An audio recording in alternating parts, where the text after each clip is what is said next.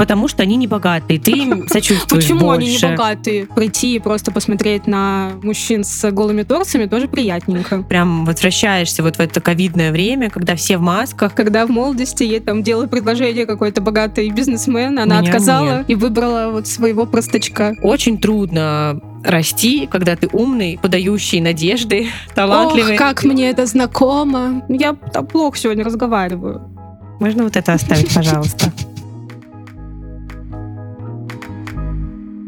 Всем привет! Это Катя и И это Юля. и наше литературно-психологическое шоу «Книга отзывов», где мы обсуждаем персонажей и пытаемся их анализировать с точки зрения актуальной психологии. Наша цель — это вдохновить себя и вас читать больше хорошей, качественной литературы и делать это вдумчиво. И это наш второй сезон, наш третий эпизод. Мы посвятили наш второй сезон российским писательницам и их произведениям. И сегодня мы будем говорить про Асю Володину и ее роман «Протагонист». Да, очень такой нашумевший э, роман, который вошел в лонг-лист премии «Ясная поляна». И Ася у нас, в принципе, сейчас засветилась, наверное, во многих литературных шоу, книжных обзорах, и такая книга, от которой невозможно было, наверное, скрыться последние несколько месяцев в Ютубе. Так что мы не могли пройти ее стороной и очень этому рады. Для начала мы буквально в нескольких предложениях расскажем вам про саму Асю. Она практически полная наша ровесница. Она родилась в 91 году в Крыму, росла в Тольятти, уже на Волге. Для нас это тоже такое что-то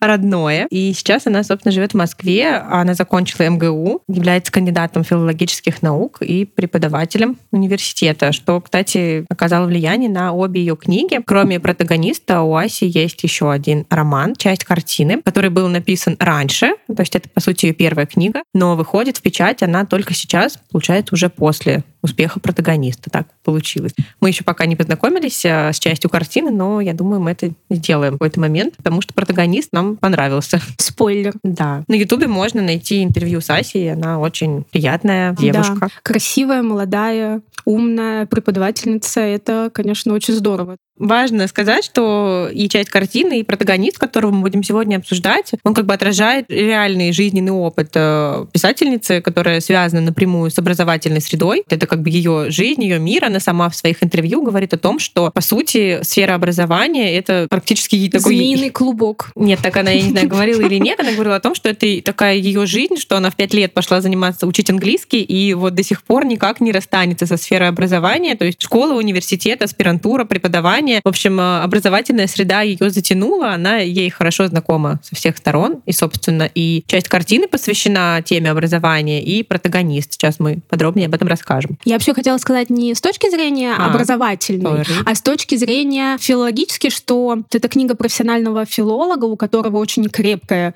э, филологическая база. Это база. Based.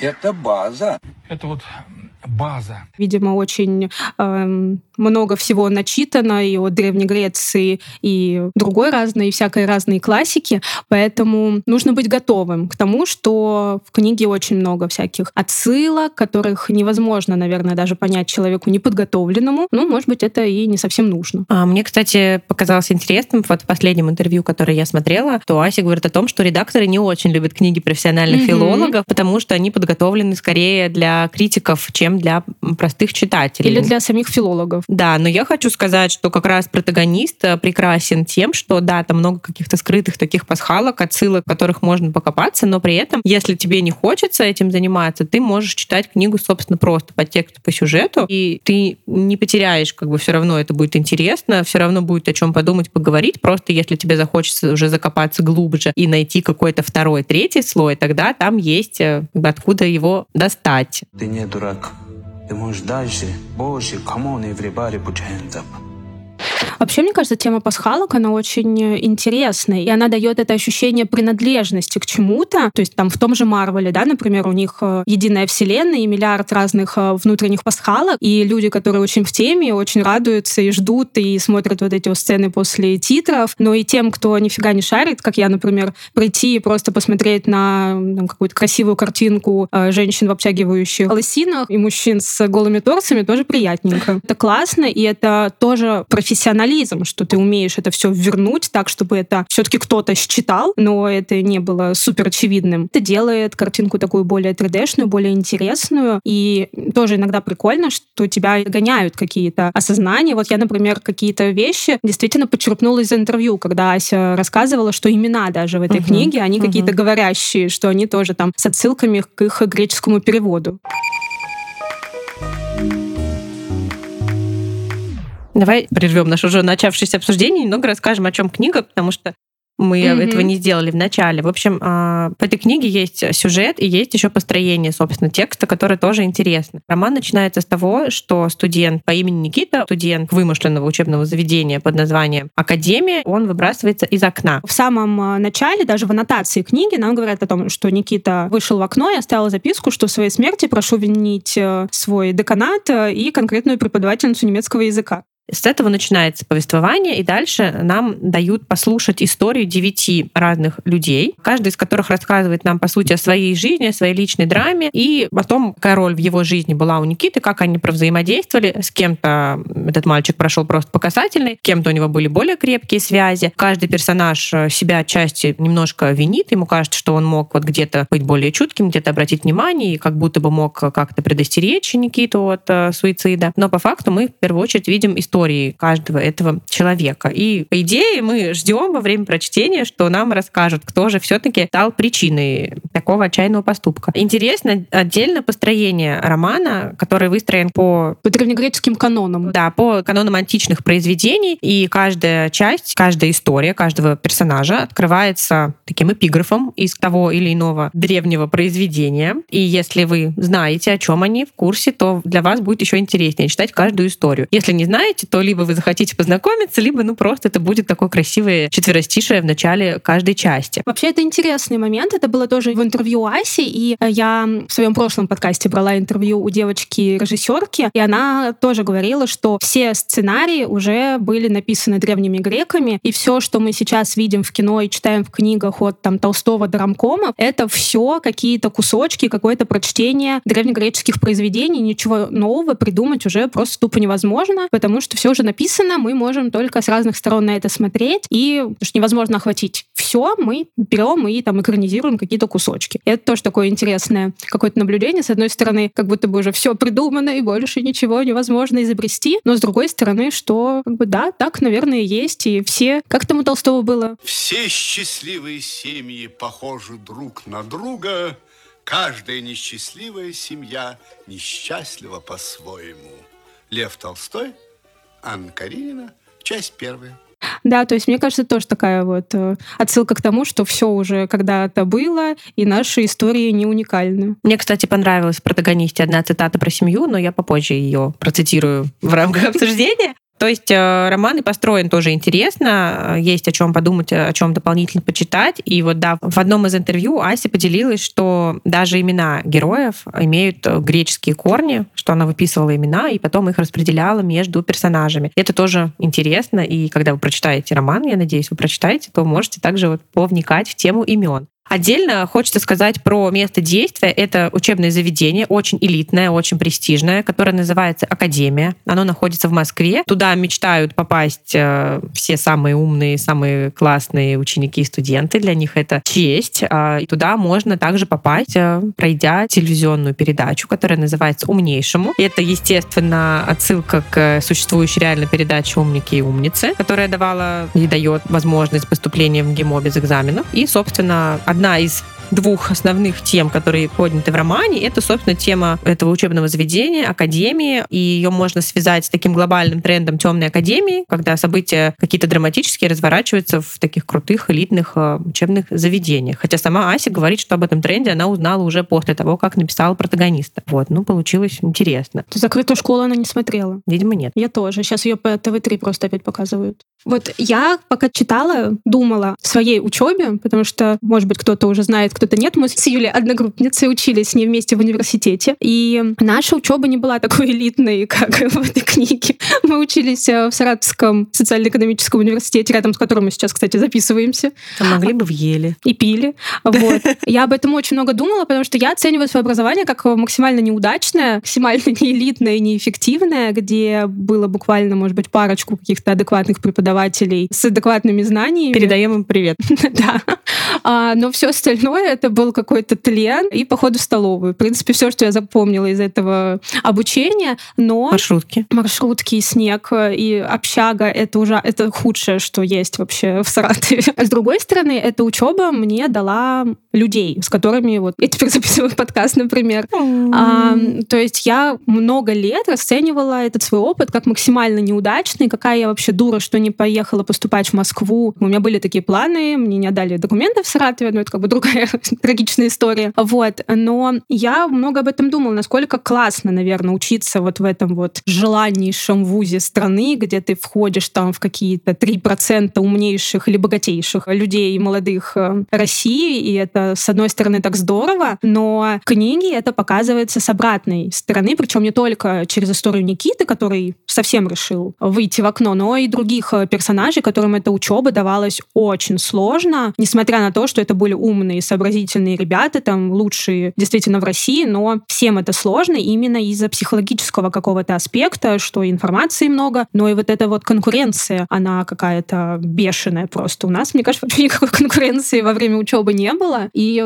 мне даже странно представить, как вот бы меня поместили вот в эту вот атмосферу, где нужно быть быстрее, выше, сильнее, много знать, делать. Мне кажется, на меня бы это также действовало, как на Никиту. Я думаю, вообще в любом каком-то жизненном повороте можно найти плюсы и минусы, и я тоже очень много расстраивалась, потому что я пришла в университет очень заряженной на учебу, но когда никто вокруг не хочет особо учиться, то мотивация снижается. То есть я в целом считаю, что конкуренция в разумных пределах это может быть и мотивационным каким-то фактором. У меня так было, например, в школе. У нас был достаточно сильный класс. То есть со мной ты не конкурировала в Нет. университете? Очень приятно. Вот. И это как бы задавало такой тон. Но э, последнее время, еще до этой книги, я думаю о том, что гораздо важнее, например, для меня, как для матери ребенка, который будет когда-то учиться, важнее психологический комфорт, и я бы не хотела, чтобы на нее было оказано такое адское давление. Подожди, мы же с тобой недавно спорили. Ты сказала, что ты против э, школ, где совсем не ставят оценки. Я против. Я только что сказала, что какая-то адекватная конкуренция, э, мне кажется, важно, и какое-то оценивание по заслугам. Я не против оценок, я скорее против гонки за какими-то рейтингами, например, учебных заведений, когда детей, которые чуть-чуть не дотягивают до этих рейтингов, начинают буквально выживать из школ, из университетов. То есть, ну, бы есть такие реальные рассказы уже у знакомых у моих. Я сейчас нахожусь в процессе выбора школы для ребенка, и я очень большое внимание уделяю именно психологической атмосфере в коллективах, в школах, потому что оно разное, и отзывы есть разные, и для меня это очень важный аспект. И, собственно, когда я читала «Протагонист», я очень много думала о том, что очень трудно расти, когда ты умный, подающий надежды, талантливый Ох, как ребенок. мне это знакомо. Да, да, именно так, что ты как будто бы все время, ну вообще тема ожидания, она также в книге поднимает, что от тебя все время ждут, что ты сейчас закончишь школу с медалью, что ты поступишь в самый классный вуз, На что потом деле, ты найдешь классную вот работу. Здесь, что тут как будто бы... У меня просто была точно такая же история, никто от меня этого не ожидал. Я сама, Меня себя, ожидали. я сама себе внушила, что от меня этого ожидают. Ну, то есть, если бы ты закончила школу без медали, родители бы от тебя отказались. Нет, конечно, но я очень много слышала о том, что вот у нас вот так это нужно обязательно. То есть ты как бы растешь а, с ощущением того, что вот ты должен это сделать, иначе ты там разочаруешь свою семью. Ну, это вот то, с чем приходят многие клиенты потом ко мне на консультации, потому что действительно всем вокруг всем должны. Почему не пять? А почему не пять, да? Почему не с пятого этажа спрыгнула, с четвертого? И мне кажется, очень хорошо у Аси подсвечена вот эта тема на примере не только Никиты, но и нескольких других э, студентов. Да, там был же один вообще мальчик, у которого в процессе учебы пограничное расстройство личности выявили именно на фоне того, что он настолько много всего на себя взвалил, столько много ответственности, при том, что его родители были абсолютно адекватные и не было там вот этой вот Мгм. атмосферы наускивания. Мгм. Но он сам себе в голове выстроил эту схему, где он должен быть лучшим, Он еще из-за деда умнейшим. расстроился. Из-за деда рас- Ну, это такая была, да, какая-то решающая капля. Ну, потом у него там и наследственность выяснилась, что тоже неблагоприятно. Это понятно, что все вместе. Но действительно, это, блин, это прям очень серьезно. И вот если вы в себе такое видите, сходите на какую-нибудь профилактическую хотя бы сессию к психологу. Это, правда, очень хорошо поддается коррекции и становится жить намного лучше. Я даже по себе это знаю, когда ты должен в своей голове меняешь на «хочу», а если оно не меняется, то посылаешь его нахер, живется намного проще.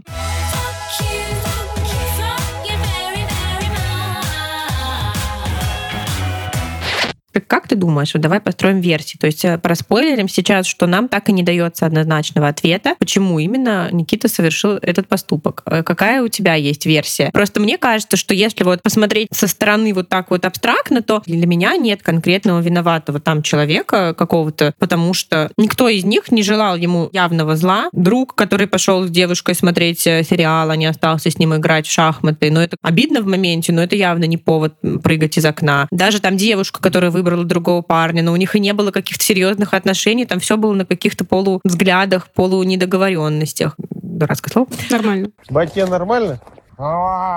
А я считаю, что виноват родители, как бы по классике. Ну, про родителей, мне кажется, сейчас мы прям отдельно поговорим, что да, там такая травмирующая ну, это. не но... то, чтобы они виноваты, они как бы, понятно, не вытолкнули его из окна, но абсолютно дисфункциональная семья, и это вполне ожидаемо, что что-то такое бы, но сдетонировало в ней. Собственно, про родителей Никиты, это мы можем перейти к другой теме, которая затрагивается в произведении. Это снова тема 90-х, тема бандитизма, развала и какого-то беззакония у родителей Никиты такая вот э, история достаточно типичная, что его папа бандит. Здорово, бандиты. С большой дороги. А мама девочка... Девочка, пай! Из приличной, условно, семьи, которая попала в какую-то тоже такую непонятную заварушку случайную, и они вот как-то притянулись друг к другу, и мне кажется, что у них были достаточно какие-то созависимые отношения. Сто процентов. То есть вот я хотела с тобой тоже обсудить, собственно, отношения Агнии и Кости, потому что Ася говорила, опять же, в своем интервью, что, на ее взгляд, Костя не абсолютное зло. Согласна. И когда я читала эту книгу, то у меня тоже было такое ощущение, хотя для меня это очень удивительно, потому что я вообще никогда не, не принимала вот эту романтику бандитизма, всякие фильмы типа «Брат», «Бригада», меня это подбешивало всегда жестко. Я считала, что вот они преступники, и вообще нельзя идеалы какие-то мужские строить на там Саше Белом и... Как его А зовут? Михаил Круг? Не будем о нем. Ну вот опять. У меня обычно это всегда такое как бы достаточно категоричное было мнение, но почему-то у меня даже порой сочувствие к этому персонажу просыпалось. Не знаю даже почему. Я абсолютно согласна, потому что, да, он совершал много насилия и по отношению к своей жене Агнии, и по отношению, в принципе, к миру и к другим людям, и это вполне логично. Ты не можешь убивать по работе людей, а приходить домой и быть абсолютным зайкой. Ну, не работает так психика, так невозможно перестраиваться. Ты всегда, Убивать по работе, мне нравится это выражение. Это по работе. ты всегда несешь работу домой. А если твоя работа — это убивать людей, там, рэкет над палатками устраивать, ты как бы и в своей семье будешь устраивать рэкет так или иначе. Как бы ты ни пытался это делать осознанно. Поэтому это вполне логично. Все, что там происходило, и мне кажется, эти женщины 90-х, которые искали себе вот этих вот мужчин, таких сильных, брутальных на геликах, или тогда не было еще геликов, были 600-е Мерседесы, вот это вот все, а, ну, они должны были быть готовы к этому Но она уровню не насилия искала же. не искала, но в целом этот образ, да, если он весь соткан из насилия и вот этой брутальности, так или иначе тебе прилетит. Оно, на мой взгляд, и Агния не лыком шито и не пальцем деланное, так сказать. То есть это абсолютно созависимые отношения, где оба абьюзеры. То есть она его тоже как-то обижала все время. Она его абьюзила, она очень много и всяких двойственных сигналов ему посылала, и всяким психологическим насилием промышляла, там, всяким игнорированием. Но он не знает ничего.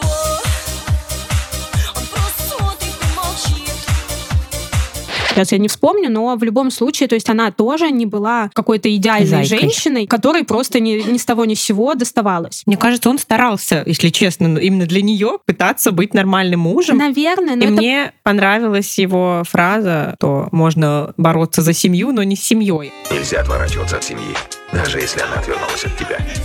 А она именно в состоянии войны приводила их э, семейные отношения В этом, постоянно. возможно, вина Кости, что он инициировал этот союз. А Вот, наверное, не нужно было этого делать. Именно из-за того, что у них отношения сложились вопреки воле самой Агнии, она всю их жизнь воспринимала его врагом. Мгм. Даже когда он ей там шубы, дома, машины, Колбасу. колбасу, опять-таки, все равно она воспринимала... Перламутровую.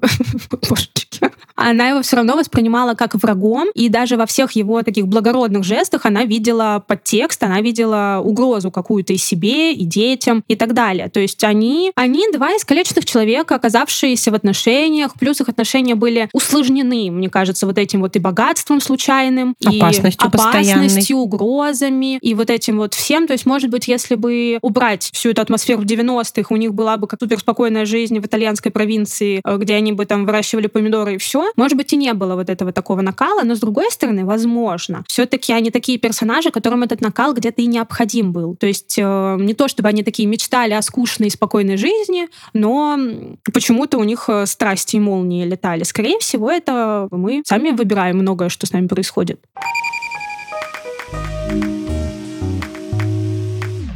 Здесь, кстати, тема бабушки есть, что Агния очень хотела ухаживать за своей бабушкой, и поэтому пошла на ночную работу, чтобы днем быть с бабушкой. То есть чувство должествования семейного какого-то присутствовало. А отдельно хочется сказать про ее мать, вот, которая здесь абсолютно не поддерживала свою дочь и буквально продала ее за сервелат. Это как вот эта Людмила в Да, отравленных плодах, который, да-да-да, хороший мужчина, сервелат принес, икру показал, и вот он тебя там любит, будет обеспечивать, он там под окнами в машине тебя сторожит, хотя, извините, это сталкинг называется уже. Но нет, если вот сторожит, значит любит. Да, и про Костю тоже уже рассказана его история детства, что он был достаточно несчастным ребенком, Мгм. который рос с каким-то деспотичным дедом. И мне кажется, ему где-то подсознательно очень хотелось, на самом деле, семьи, там, тещу мамой называть, и детей. То есть как будто бы, несмотря на его убийство по работе, ему хотелось какого-то спокойствия, вот этой вот лодки. Возможно. Он на самом уютной. деле, ну вот если судить по сюжету, он правда неплохо балансировал, да, даже вот эта вся история со свадьбой, где она там была в шоке и думала, что он сейчас там в говно пьяный, и вообще ей было страшно от его дружков и вот этого всего. А оказалось, что он был абсолютно трезвый, у него был там конкретный план, который нужно было провернуть, и он все это Защитить, опять же. защитить, все это держал в голове, и, ну, как бы я в тот момент прям зауважала его. Это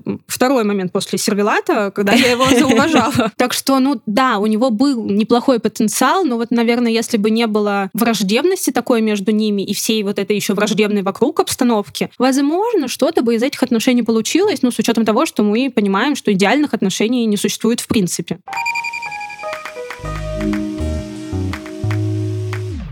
Вернемся к цитате, которую я хотела привести. Мне очень она понравилась о том, что нет никаких нормальных людей, нет никаких нормальных семей, есть просто семьи, которые тебя в трудную ситуацию подлечивают и помогают тебе, а есть, которые еще добивают и калечат. И мне очень нравится эта идея, что идеальных семей, где абсолютно никогда не нарушаются границы, где все всегда в нужный момент тебе говорят нужные слова, такого не бывает, что мы просто должны стремиться к тому, чтобы у нас была семья, в которой в трудный момент тебя как умеют хотя бы поддержат, а не наоборот скажут, ты сама во всем виновата. Да, да. И я хотела еще здесь сказать, что самым неприятным для меня в этой семье, что дети здесь используются как какая-то разменная монета, способ манипуляции, опять же, друг другом. То есть вот дочка папина, сыночек мамин, и мы вот как-то там ими манипулируем. И вот, вот это самое неприятное. Ну, это логично. Они в целом так друг с другом выстраивали отношения, и дети стали логичным продолжением этих отношений. У кого-то это успешнее произошло, да, там при всем твоем багаже эмоциональном Ника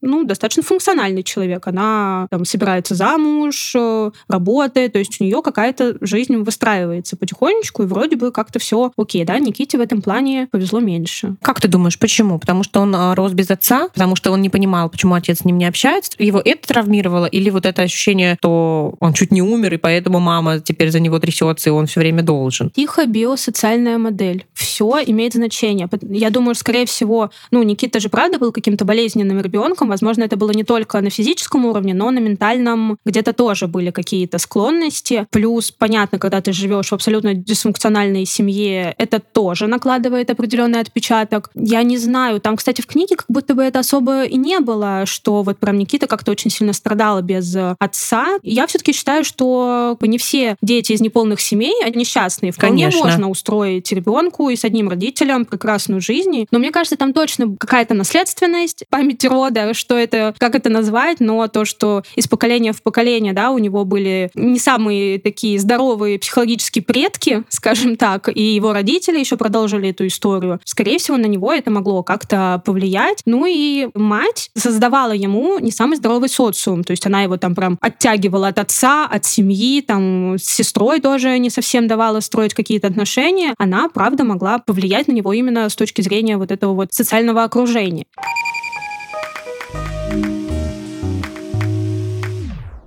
Я еще не поняла про то, что вот дописала Ника, вот в расширенную версию письма, что у него были какие-то головные боли невыносимые. Это она дописала? Ну да. Это то, что она училке Я дала. подумала, что это было все письмо, которое... Я не поняла, что это она Это дописала. Ника написала. Я поняла не так. Я поняла, что она свое написала тоже письмо, потом испугалась и как бы просто такая, нет, я вообще буду жить, иначе я сойду с ума. А это как будто бы было настоящее письмо Никиты. а я я так поняла, поняла. что нет. Ну, как бы вот этот э, друг его зашел в комнату, увидел вот это маленькое письмо, что прошу винить деканат и учительницу, и это было его настоящее письмо. А вот эти пять листов это написала Ника. Ну, она же, по-моему, даже говорила, что у них почерки там что-то похожее было, и что ей там не составило это А труда. для чего тогда она это сделала? Чтобы облегчить э, участь учительницы. Она же специально ей его только показала, чтобы она, типа, на себя не брала эту ответственность. Я вообще поняла не так. Я хочу, чтобы нам написали комментарии, как на самом деле было с письмом, а я приду домой и перечитаю, потому что я подумала, что просто по соцсетям разошлась сокращенная версия, а это на самом деле было какое-то его письмо. Я тоже сначала так подумала, но нет, э, там вот было то, что она сама взяла такую благородную на себя роль, чтобы учительница там не страдала и не винила себя.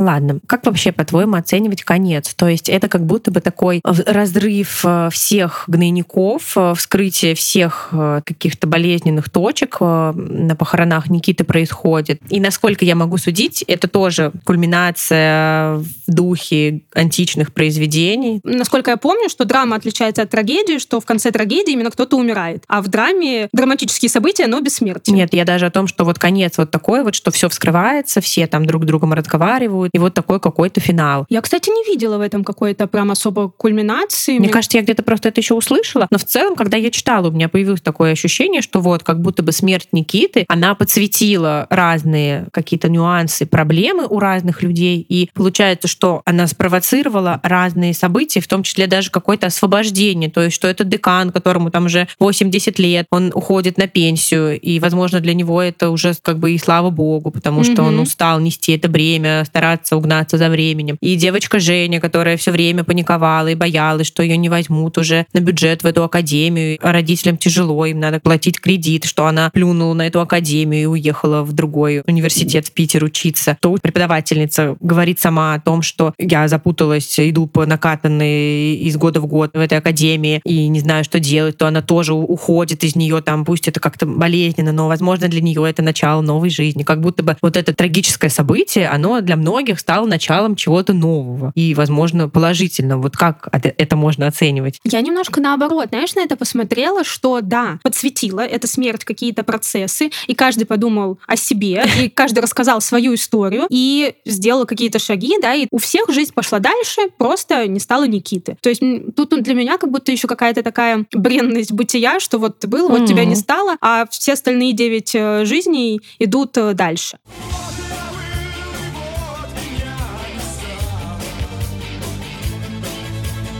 Еще мне понравилось, я не помню где, в каком-то интервью я тоже это слышала, что вроде бы все эти девять масок начинают говорить про Никиту, но говорят про себя в Мгм, конечном счете. мгм. И вот такие мы все эгоистичные люди, и мы только там думаем о себе, своей судьбе. Вот для меня это скорее было про это, что они, да, может быть, это стало для них толчком, но каждый думает о себе, и, наверное, это нормально. нормально.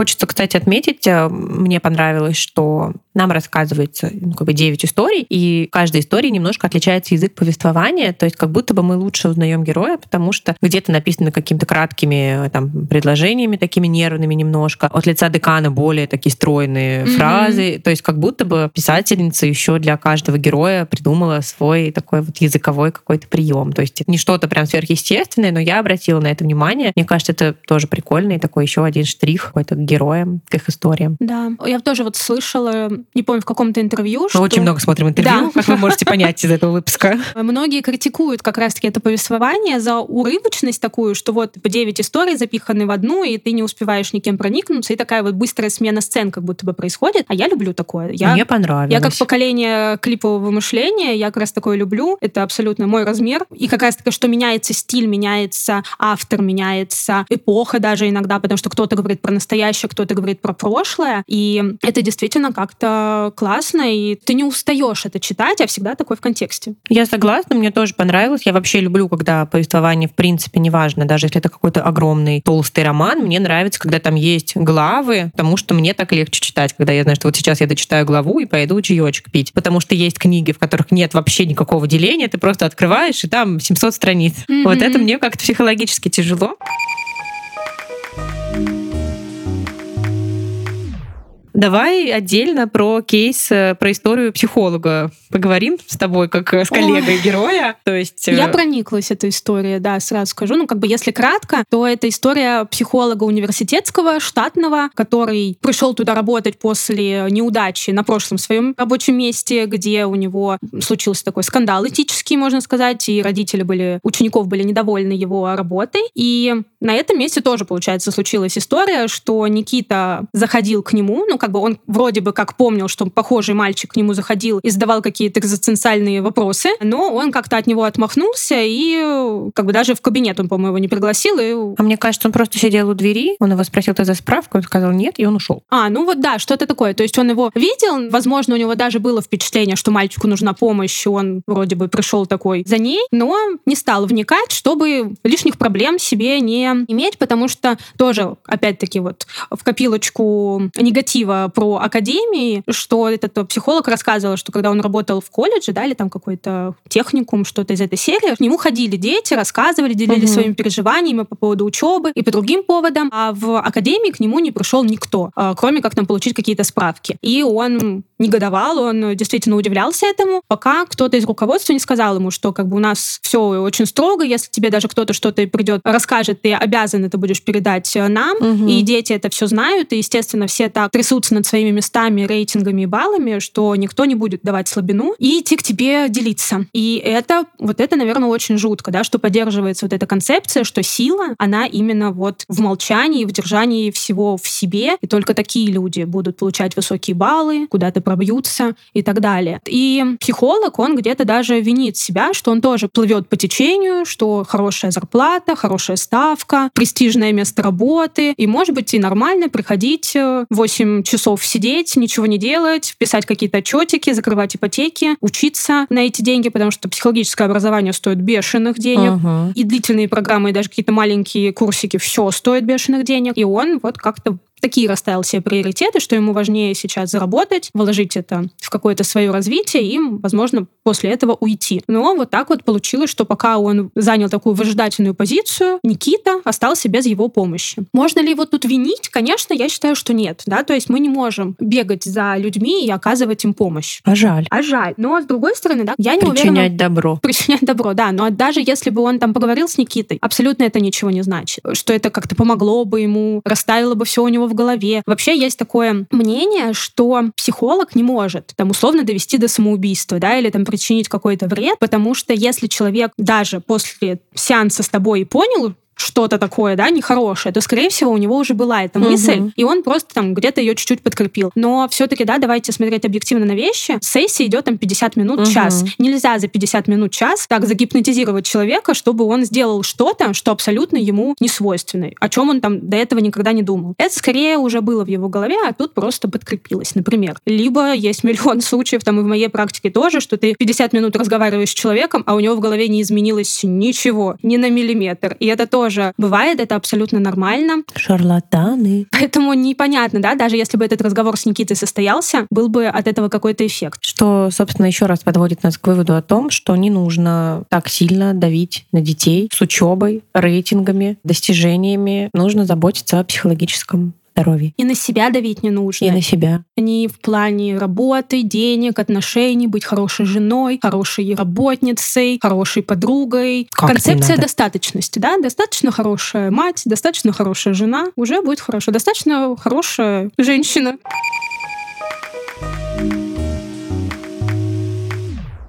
Что, будем потихоньку подводить тогда итоги. Мне понравилось произведение. Я честно скажу, что я не копала глубокие смыслы. Я прочитала пару а, античных сюжетов, которые упоминались в Википедии. Про Антигону, например, которая хоронит своего брата по каким-то не тем законам. И это отсылка к Нике и Никите. И еще какой-то уже не помню. Но все равно мне было очень интересно читать даже на вот бытовом вот этом вот уровне про студентов, про уч- учебу, про семью. И я считаю, что это достаточно интересное произведение даже на первом уровне своего смысла, и я его могу всем, в принципе, порекомендовать. И оно талантливо написано, безусловно. Я абсолютно, да, присоединяюсь, что это интересно читать, это увлекательно читать. И тоже во многих обзорах эта книга числится как книга, которую можно прочитать за один день. И я ее прочитала, ну, может быть, там за два дня, потому что динамично, есть постоянно какая-то сюжетная линия, которая развивается, за этим интересно следить. Так что, да, это стоит э, абсолютно внимания. Я бы, наверное, даже ей поставила восемь с половиной из десяти. Не знаю даже, за что я убрала полтора балла. Это хорошее повествование, интересные герои. И здесь вот, знаешь, вот э, к истории «Кто не спрятался», да, там тоже как будто бы похожая история, что есть там сколько-то сколько-то персонажей. Столько же, в принципе. Столько же, наверное, да. И они рассказывают как будто бы свои истории, но там они были абсолютно не пришей кобыли хвост. Извините за мое просторечие. А здесь я почему-то вижу какие-то причинно-следственные связи, и даже вот эти вот какие-то... Просто потому, что они не богатые. Ты им сочувствуешь Почему они не богатые? Как-то все не по-богатому. Нет, они там тоже часть из них богатых. Ну ладно. Там в этом есть какая-то логика, да, то есть я сейчас подумала, это такие похожие концепции, реально, там тоже было у- смерть, и потом 9 историй, и тут У тоже. нас на самом деле все три книги, которые мы уже обсудили, как-то между собой пересекаются. Поэтому у нас будет четвертый бомба выпуск вообще другой. В смысле, он тоже про убийство. Вообще другой. Тут было прекрасно все. И вот эти вот истории про победительниц конкурсов красоты, у Ой, которых потом вообще. были салоны красоты, несколько мужей, и вот это вот все. Кстати, когда читала эту историю, вспомнила мать из Горько. Это я, королева-мать. Да, у каждой женщины... Опять этот фильм всплывает. У каждой женщины есть история, когда в молодости ей там делал предложение какой-то богатый бизнесмен, она У меня отказала нет. и выбрала вот своего простачка. У тебя есть такая У история? меня нет тоже. У меня тоже нет. У Блин, меня есть только история, как мне в Джельсамина розу подарили. тоже неплохо, опять-таки. Вот, так что, да, и вот и такие сюжетные линии, и про молодежь э, такую вот умную тоже всегда Да приятно почитать. И про вот эту вот структуру академии лишний раз убедиться, что это вот бюрократия и рейтинги зло. Я вообще совсем совершенно забыла сказать, что мне очень еще было, почему интересно читать, потому что книга очень приближена к нашему времени, там действие происходит осенью 2020 года, и ты вот прям возвращаешься вот в это ковидное время, когда все в масках, и такая классная корреляция, что Ася здесь, да, помещает античные маски разные, которые участвовали в античных постановках, и здесь же мы читаем о масках защитных от вирусов, и это так прикольное взаимодействие. Ну и в целом очень-очень-очень актуально повествование. Мы только-только это пережили, все дистанционные какие-то совещания, обучение, маски, дистанция. И, в общем, теперь это такое уже стало историческое событие, можно сказать. Ну, на самом деле, реально ощущение, как будто в какой-то прошлой жизни было. Это да. Я поставлю, наверное, 8. Мне понравилась книжка, мне было приятно ее читать, она интересная, талантливо написанная. А у меня просто были какие-то очень завышенные ожидания, поэтому у меня не было прям вау-вау эффекта, но я ее всем от души рекомендую. Так что, да, эта книга вот у нас 8 плюс э, баллов, так что советуем прочитать, вы не пожалеете, скорее всего. А если пожалеете, пишите свои гневные комментарии. И вообще пишите, пожалуйста, нам комментарии, ставьте звездочки, ставьте, пожалуйста, нам сердечки на тех платформах, где вы нас слушаете. Подписывайтесь на наш телеграм-канал. Пожалуйста, да, подписывайтесь на наш телеграм-канал. Мне одиноко там. Мы скоро, когда вы будем деньги раздавать уже подписчикам. Я не буду. Юля там очень старается, пишет много всякого полезного, интересного про книги и около того. Там можно с нами общаться, можно общаться между собой. То есть в целом такое хорошее интеллектуальное комьюнити. Если вам такого не хватает, добро пожаловать. Да, мы туда еще скоро наши красивые фоточки загрузим. О, да, кстати. Не интеллектуальные, но красивые. Да, пожалуйста, напишите нам, что мы красивые. Спасибо вам большое за внимание. Надеемся, что вам интересно слушать, а мы вас вдохновляем читать отечественную женскую литературу. Вот, Отечественную присоединяйтесь. женскую литературу. Да. Спасибо. Пока-пока. Пока. There'll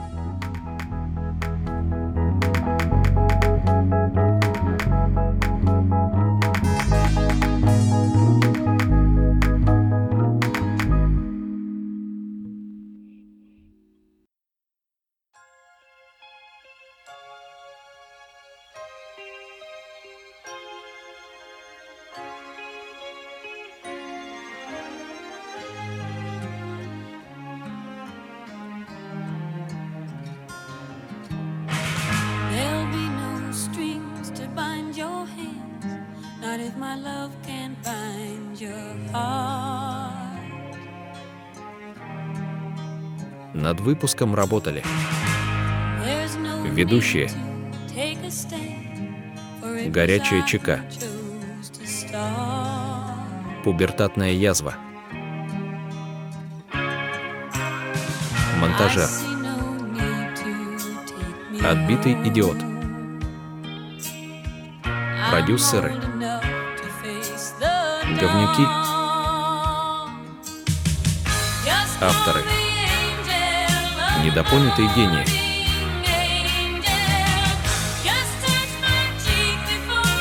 Режиссер. Козел с зарплатой до колен.